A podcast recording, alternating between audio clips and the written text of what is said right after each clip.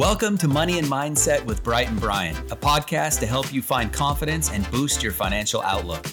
I'm Brian Ford, and I have a passion for studying and teaching financial wellness. And I'm Bright Dixon. My background is in positive psychology, aka the study of what makes for a good life. Today, Bright and I are here to help you start investing. But we're not just covering the basics, the how-to stuff. We're going to help you find your investing mindset so you can be a long-term investor. Brian, I've been so looking forward to this because, as you know, I'm a novice investor myself. I'm a newbie, and I've got questions for you. But listeners, we also want to hear your questions about investing so we can discuss on future episodes. So if you want to, please send us a quick email at askbrightandbrian@truist.com. Yeah, email us. And not just your questions, but we also want to hear your success stories, comments, or topic ideas that you want us to cover in the future. If you do reach out to us, we won't share any personal info. All right, Brian, are you ready to take us to investing school? Absolutely. Let's go.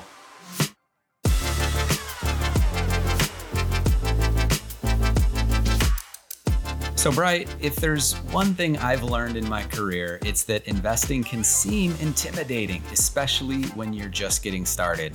Yeah, I really had no idea where to start, and that was really my big problem, my primary issue. Yeah, and there's lots of reasons why people don't feel ready to invest, and some of them are valid, but I want to let you in on a little secret. Many of the reasons we don't invest, they're not good enough to hold us back from starting to invest. And by not investing, it's difficult to achieve our full financial potential. Yeah. So Brian, can you share with us some of the top reasons why people don't invest and what we can do to overcome those misconceptions and get good enough reasons to start? Yeah. I mean, it's not uncommon for people to share with me, why they're not investing. Let's see if I can break it down as far as kind of what I'm hearing from folks. So sometimes I hear people say, I just don't have enough money to invest. Well, the truth is we can invest very little. It doesn't take a whole lot. So very little upfront, and it's going to grow over time. Another common reason for not investing is I just don't know where to start.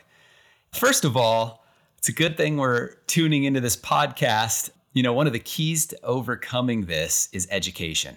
Education is not only a great tool to help you master, the how-to of investing, but it can put you in a more confident mindset as well. So keep listening to good material. Keep reading. Don't be afraid to reach out, to a financial planner. And listening today will give you the basics so that your questions with the planner are more informed. Also, I'd say sometimes I hear people say, I'm afraid of the risk. I don't want to lose money. And look, Bright, this one is fair. Investing always carries risk. In fact, if you're not exposing your money to some risk, you're probably not investing. But there are some things we can do to lower our risk, like being properly diversified, dollar cost averaging, having the help of a planner or using a robo-advisor. And I'll just say to our listeners, stay tuned because later in the show, we're going to go into greater detail on these specific strategies. I think I have, even still a little bit of all of those, that's all kind of in there for me too. There's a lot in there to get started. All right. You're resonating with some of these. That's good. That's good. I've got a few more. It's also not uncommon for me to hear, something along the lines of, wouldn't my best option be to just save money in a savings account? Why do I even need to invest? And first, I want to say that saving is important. It's tough to be a good investor if we're not first good at saving. However, our money does virtually nothing in a savings account, so it's difficult to save our way to many of our long-term financial goals, especially retirement. Another common reason for not investing is it's difficult to know when is the right time. I hear this a lot. So when it comes to investing, it's about time in the market, not timing the market. Nobody can predict what the market's going to do next. So the best time to start investing is now. Also, later on in the show, I mentioned we're going to talk about dollar cost averaging, and that's going to really help you to kind of jump in and know that you don't have to do everything all at once. I'll give you one more reason, Bright, why some people don't get started, especially if you're on the younger side.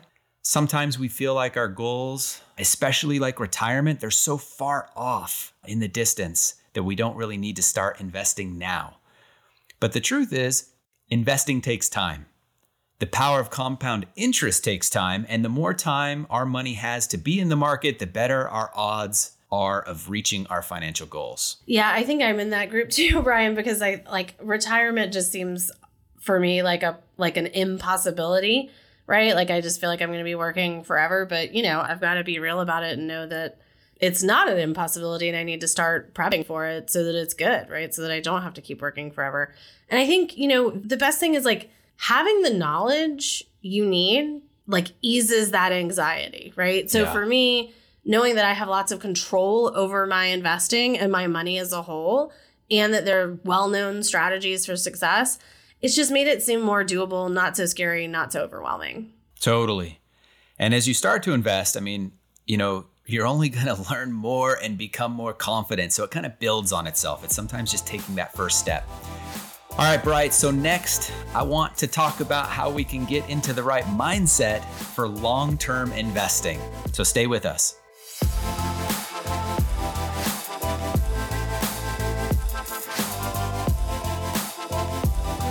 Bright, whether our listeners are investing in a 401k, which is a retirement savings plan offered by employers, or a personal brokerage account, we hope they're investing for the long term. So for long-term goals and not trying to time the market or do something really risky to get rich quickly. But for a lot of our listeners, long-term investing goals, which include planning for retirement, they can seem so far away.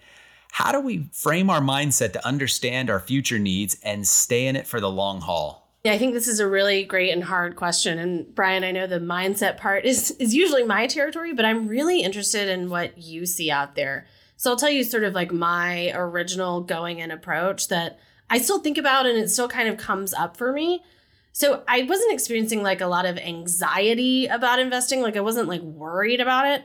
I just like wasn't very interested in it. So like, I mean, it's a little boring to me, I think, if I'm really honest, right? What? Yeah. I mean, look, there I am, right? So like I hear people talk about it and, you know, this used to happen all the time in the past. It only happens, you know, sometimes now, but my brain just kind of like tunes out and like starts replaying a movie or like writing the grocery list or whatever. So like, is that normal, Brian? Am I normal? Oh my gosh. That's funny. No, it's not uncommon. You know, not everyone loves this investing stuff as much as I do.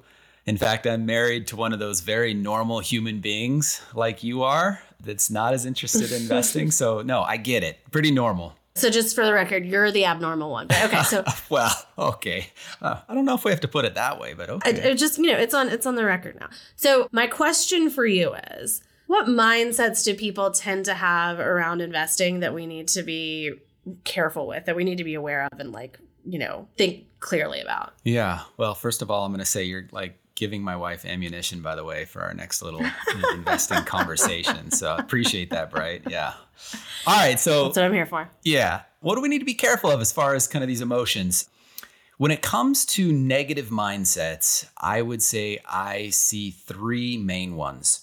We have fear, we've got apathy, and then we've got greed.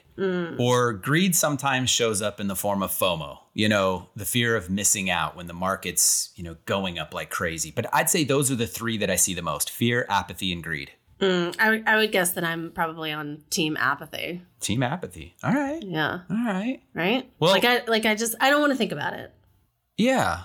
And are you still on team apathy? Like when the market goes down and it's kind of scary? And are you still on team apathy when the market's like going crazy up and maybe you don't think you're doing enough? I mean, are you still on team apathy or do you kind of fluctuate a little? Yeah, no, I don't fluctuate. I'm like, okay. Yeah. All right. So since you tend toward that apathy mindset, what's helped you shift, you know, to more of a long-term investing mindset? So there are a couple of things that helped. The first thing was that because of my job at Truist, I was able to opt into my 401k. There was a pre-existing structure that required pretty minimal effort from me, right? And I'm all about not effort, right? Nice. I actually like hearing that, by the way. And that's a perk of my job. I'm lucky to have it. The second thing was checking in on it once in a while and seeing it grow. I mean, I probably check it maybe once every couple of months, maybe even just like a couple times a year, honestly.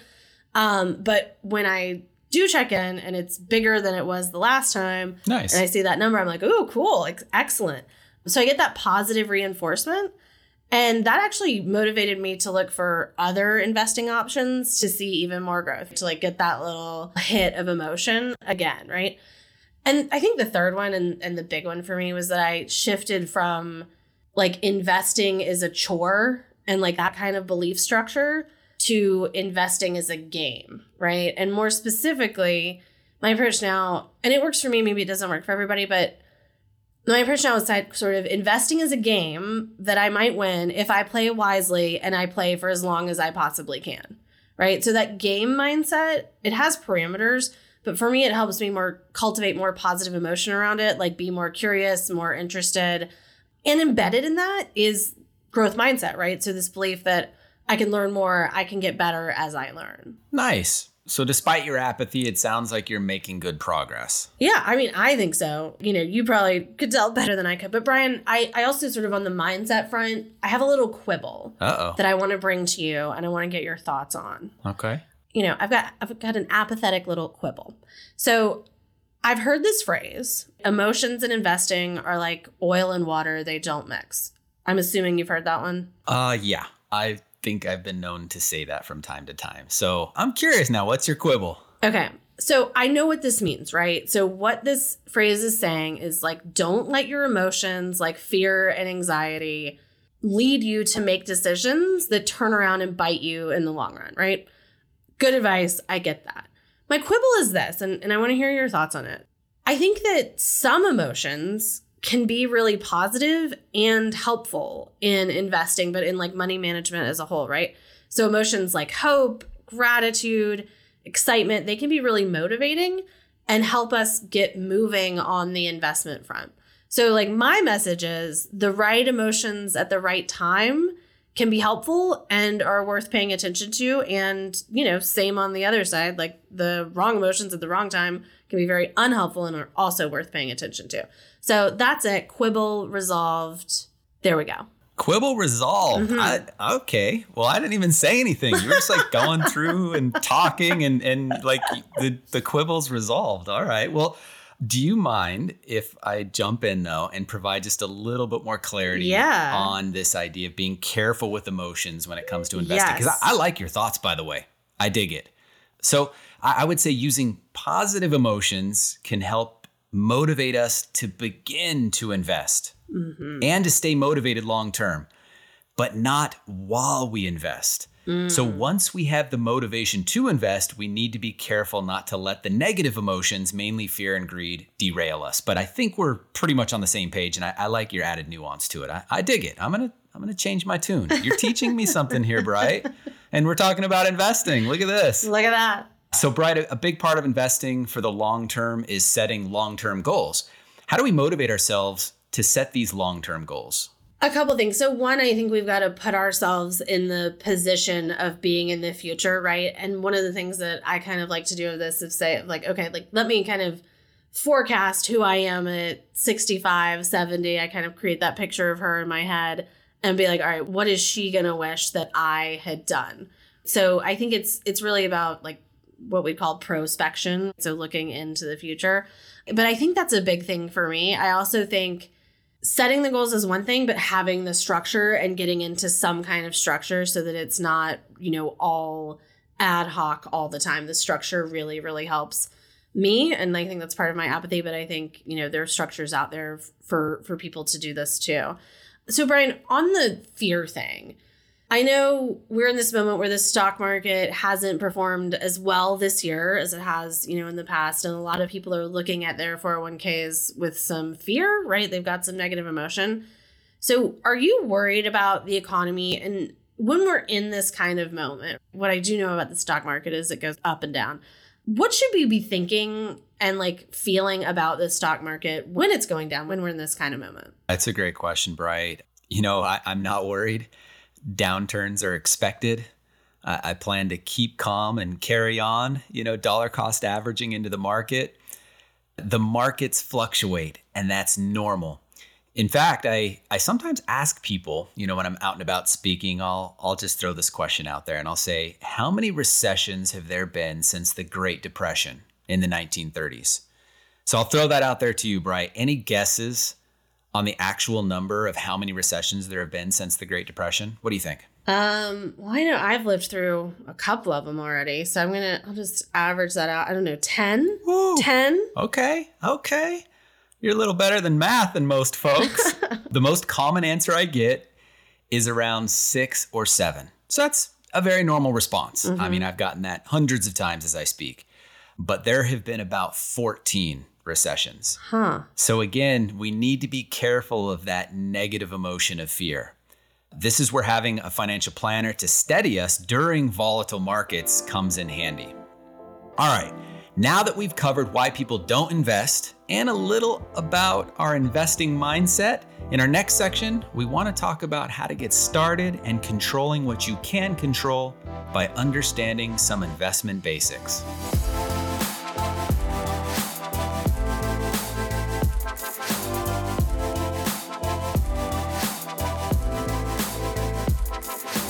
All right, Brian, let's jump right in. So let's say someone's ready to start investing. They want to get into it. Where do they begin? You know, one of the things that I've learned is that before discussing accounts and that kind of thing, it's important for the individual to think about how they invest. Is it a self-directed brokerage? Is it robo? Is it working with an advisor, right? How do we do this? And robo-advisors can be used for multiple types of accounts, right? Yeah, for sure. I'd say when starting out on our journey to investing for retirement, we want to keep things simple. So if we've got access to a 401k, that's not a bad place to start. We can contact our HR department or our 401k provider and just get rolling. If you don't have access to a 401k, no worries. We would want to look into an IRA, and that just simply stands for Individual Retirement Account. A robo-advisor, it's not a bad way to go.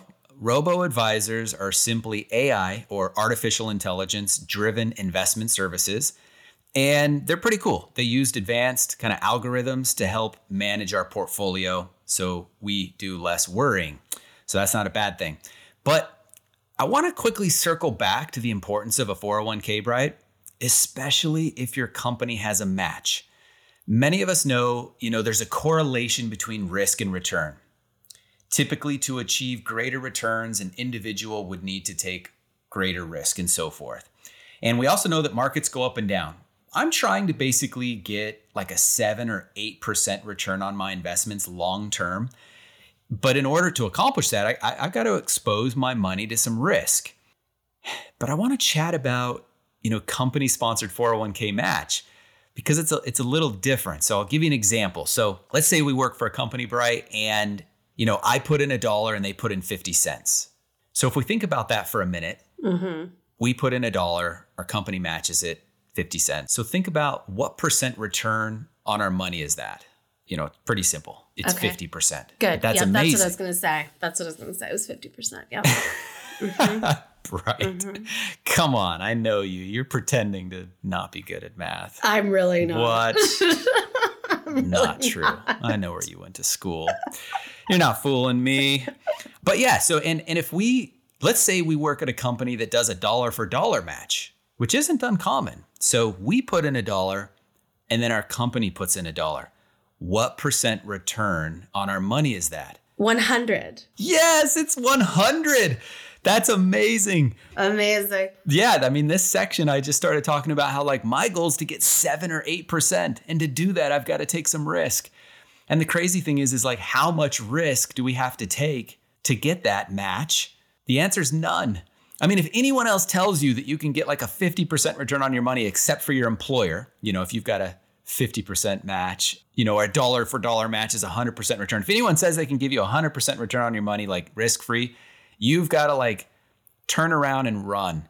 They're lying to you. They're selling something crazy, or you're like watching cable television at some ridiculous hour in the middle of the night. It just doesn't exist. So I would just say that's one of the reasons why I say first-time investors should start with their 401k and kind of get some help from their either their HR folks or from their 401k provider. So that's where I'd say we should start. Yeah. And I'll just say for me, like that worked and like it makes total sense and like get that match. And so, Brian, I do invest in my Truist 401k. I've got some other stuff going on, but I also like if I want to take my investing to the next level, right, and really learn more, what are some of those time-tested principles that I should really keep in mind? Glad you mentioned time-tested. I love that phrase. When we think about the past and what kind of can work, you know, for us going forward. And I almost want to start this little section out. I want to tell you just a quick story because it reminds me of my friend. He's a brilliant individual. He's actually a surgeon. He's got 4 boys. And he told me this story one time, and I think it really illustrates the principles that I'm about to chat about. And they said that they had a mouse in their house, essentially. And his wife was freaked out. You know, there was little, I would say, evidence of this little furry creature in their house, which... droppings. Oh, yeah. Well, I wasn't going to say that, but... I mean, you know, we all know what we're talking about. Droppings. Okay. So, yeah, we got those going on. And my friend who's brilliant, he's like, he gets together with his boys and he's like, we're going to get this mouse. So they start planning and literally they're like whiteboarding. They come up with this like crazy invention where they get a bucket and on top of the bucket, they fasten this piece of paper and they use a little razor blade and they put little slits in the piece of paper. They put a piece of cheese on the top of it and then like a little board so that the mouse can go up. It's pretty, you know, you get it. The mouse goes up to get the cheese. Its weight kind of causes it to break through the slit paper, and they've got it in the bucket. So they set their trap up, went to bed, woke up. They were pretty excited because the paper was broke. The cheese was gone. They look in the bucket, no mouse. And they're like, what? Mm-hmm. Yeah, they realize they have like a champion high jumping mouse on their hands. So my friend's like, all right, he's not going to get the best of us. So he gets together with his boys. They start whiteboarding again. They come up with ideas. And after their brilliant planning session, they're like, we're going to put some water in the bucket. So same thing. They set it all up, but they put water in the bucket. They set the trap up, go to bed. They spring out of bed like the next morning, like it's Christmas. They go down. They're excited again. Cheese is gone. Paper's broken. They look in the bucket. No mouse. And they realize like, not only do they have like a world champion high jumping mouse, like this mouse is pretty good at swimming as well. So they figured, okay, let's give it a couple days. We got to think about this. Let's regroup. Well, in the meantime, my friend's wife, she's getting annoyed and impatient. She goes to the hardware store. She buys like an old school mouse trap on her own without telling her husband and her boys. She sets it up that night and literally the next day, this mouse is caught. Its athletic prowess notwithstanding. And my friend still uses this story to this day with his family to remind them of an important principle, which is we don't have to reinvent things for things to work. So time-tested things are important. And I'll say this, Bright, although we can never guarantee that these strategies, they're not going to ensure success, I will say professionals have used these ideas successfully in the past. So that's why I'm going to bring them up here. So how do we catch, I would say, better investments and maybe lower our risk a little bit? I mean, that's the goal here. So I've got 4 here for you, Bright. Great. The first one, the first mouse trap, is simply diversify. Diversifying means to spread your investments around. Diversification refers to the idea of not putting too much money into the same investment, like one specific stock. You may have heard the old adage, don't put all your eggs in one basket. Essentially, when people are saying this, they're saying you should diversify. It's just a cooler way of saying diversify, I guess. I don't know. So if done properly, this can help mitigate some of the risk of investing for beginners. So if one stock in your portfolio underperforms, it's only a small percentage of your total investments. That makes total sense. Yeah. Second mousetrap, dollar cost average. When we dollar cost average, we invest a fixed amount at set intervals. So let me break that down for you because, dollar cost averaging is something we've all kind of heard, but like, could we explain it if someone asked us? We invest a fixed amount at set intervals. Your 401k is a great example, right? Not everyone has that, but just to give you that example, you are investing a certain amount. So I don't know what that amount is. Let's just say it's $1,000 every 2 weeks or $500 every 2 weeks. It doesn't matter. $500 every 2 weeks, no matter what's going on. So it's a fixed amount at set intervals. So what does this do for us? When the shares are higher in value, our fixed amount buy fewer shares. When the shares drop in price, the same dollar amount buys more shares. And the net effect is that over time, you typically accumulate more shares at a lower average cost. So it takes the guesswork and hence most of the emotion out of the equation. Okay. So the way I'm interpreting this, Brian, is that it's a way to just get in there on a regular basis and make sure that you're taking advantage of the way the market works over time, but not the timing necessarily. Yep. Is that right? Yeah. Yeah. Okay. Timing the market does not work. Dollar cost average. Yep. And you're doing it. Okay. So way to go. Yay. Yay. All right. The third one. This one's easy. Keep expenses low. Essentially, you don't get to keep what you pay in fees. One way to do this is to use a robo-advisor, like we discussed earlier. Although some investors may be better off paying a little more for access to a human advisor, robo-advisors can help keep your expenses low. All right, fourth, take a long-term view. One of the biggest mistakes, experts continually talk about is worrying too much about short-term volatility. I get it. It can be very hard to watch your investments fluctuate in value, but taking a long-term view of their performance, it should settle your stomach somewhat, a little bit. Something to keep in mind, though, Bright, as we're doing this is the media does not generally take a long-term view of anything.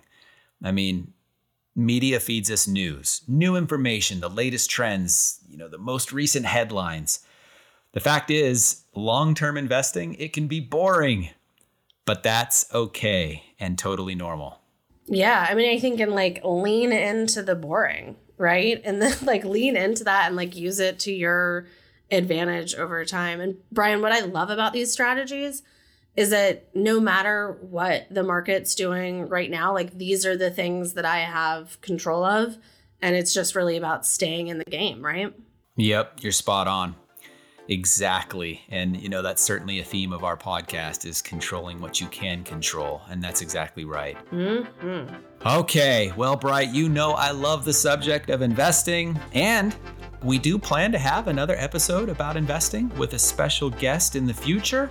However, that's all we have time for today.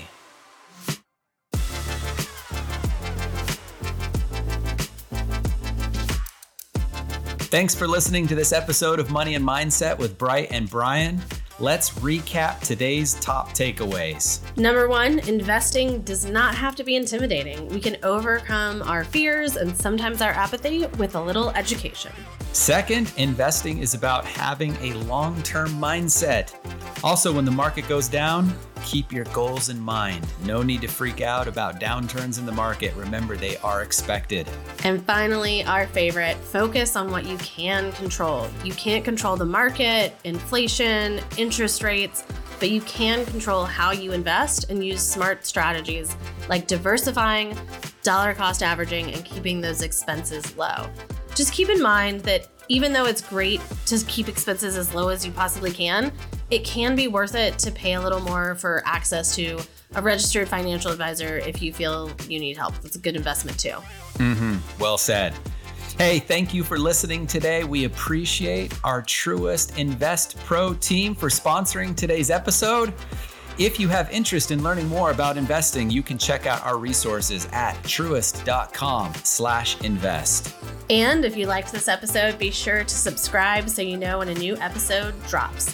Feel free to share it with someone you care about too. We love that. We'll be back next time with a special guest who's going to tell us a little bit more about the anxiety you may feel once you start investing and how you can overcome it. See you then.